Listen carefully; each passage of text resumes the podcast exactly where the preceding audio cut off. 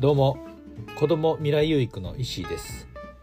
子どもたちが未来に希望を持つ一助になればという思いで放課後等デイサービス体験型コミュニティカフェアソーラカフェの運営をしたりしています。はいということで今日も賢人たちからの運命を変える質問増田松田美弘さんが書かれた本の質問に答えていきたいと思います。で今日の質問なんですけども今日は「学びを何に生かしますか?」えー、福沢諭吉さんの質問に答えていきたいと思います。はい、で、えー、学びですよね。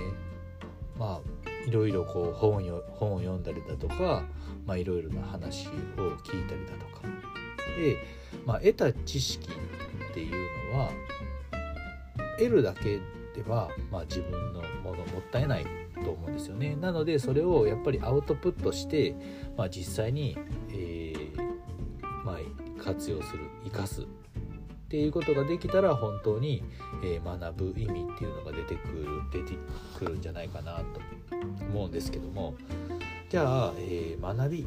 を何に生かすかってまず、ね、なんで僕が私自身が学ぶ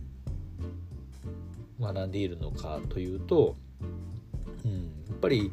人生の、えー、豊かさの、まあ、最大化というか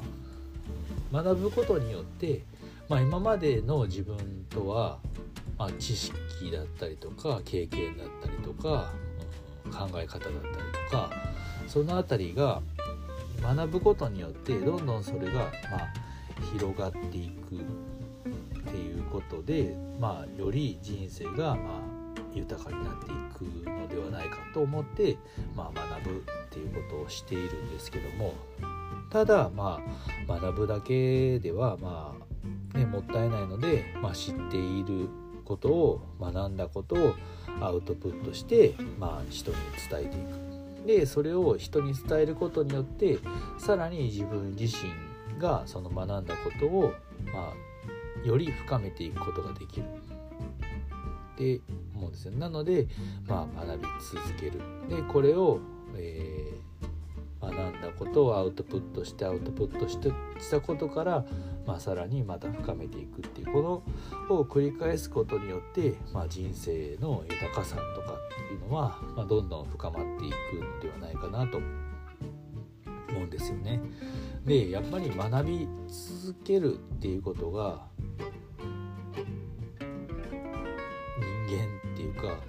としては一番こう豊かになる方法ではないかなと思うんですよね。まあ、人間は、えー、考える足であるっていうことも言われてますしやっぱり知識とかね、えー、学ぶっていうことは本当にその人生の喜び大きな喜びにまあつながっていくのではないかなと思うんですよね。じゃあその学んだことを具体的に何に生かすのかって、えー、なった時にはまあ生かすってね言うのもあれなんですけどもやっぱりこうねそれも全部こう自分の人生の豊かさに生かすっていうことになるのかなと思いますね。うん、でやっぱりこう学ぶのってなんかね知識が増えるだけではなくて本当にこう自分の中のでの喜びっていうのが結構なんか、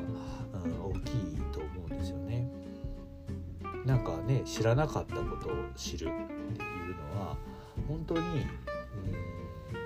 うん、まあねすごく嬉しいくないですか？単純にですけど、まあ嬉しいかなと思うんですよね。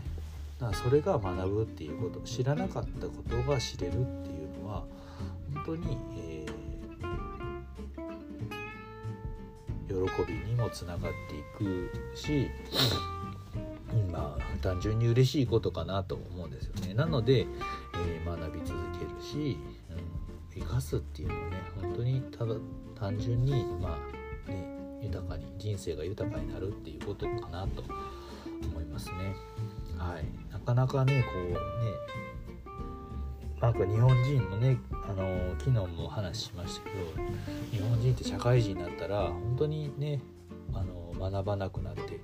1時間の、まあ、勉何て言うんですか学ぶの時間っていうのが1日の学びの時間っていうのが6分でありましたよね。ありね本当に日本人って学ばなくなって学ばないからこそこうなんか心が貧しくなって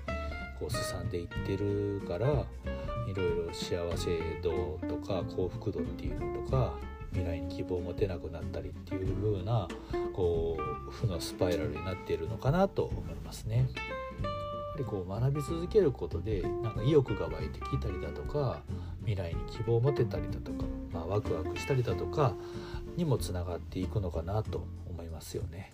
はい、なので、えー、これからも、えー、コツコツですけど、え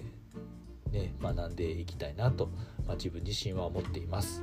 はい。ということで今日は学びを何に生かすかという質問に答えてみました、え、最後まで聞いていただきありがとうございます。では今日も未来有益な一日を。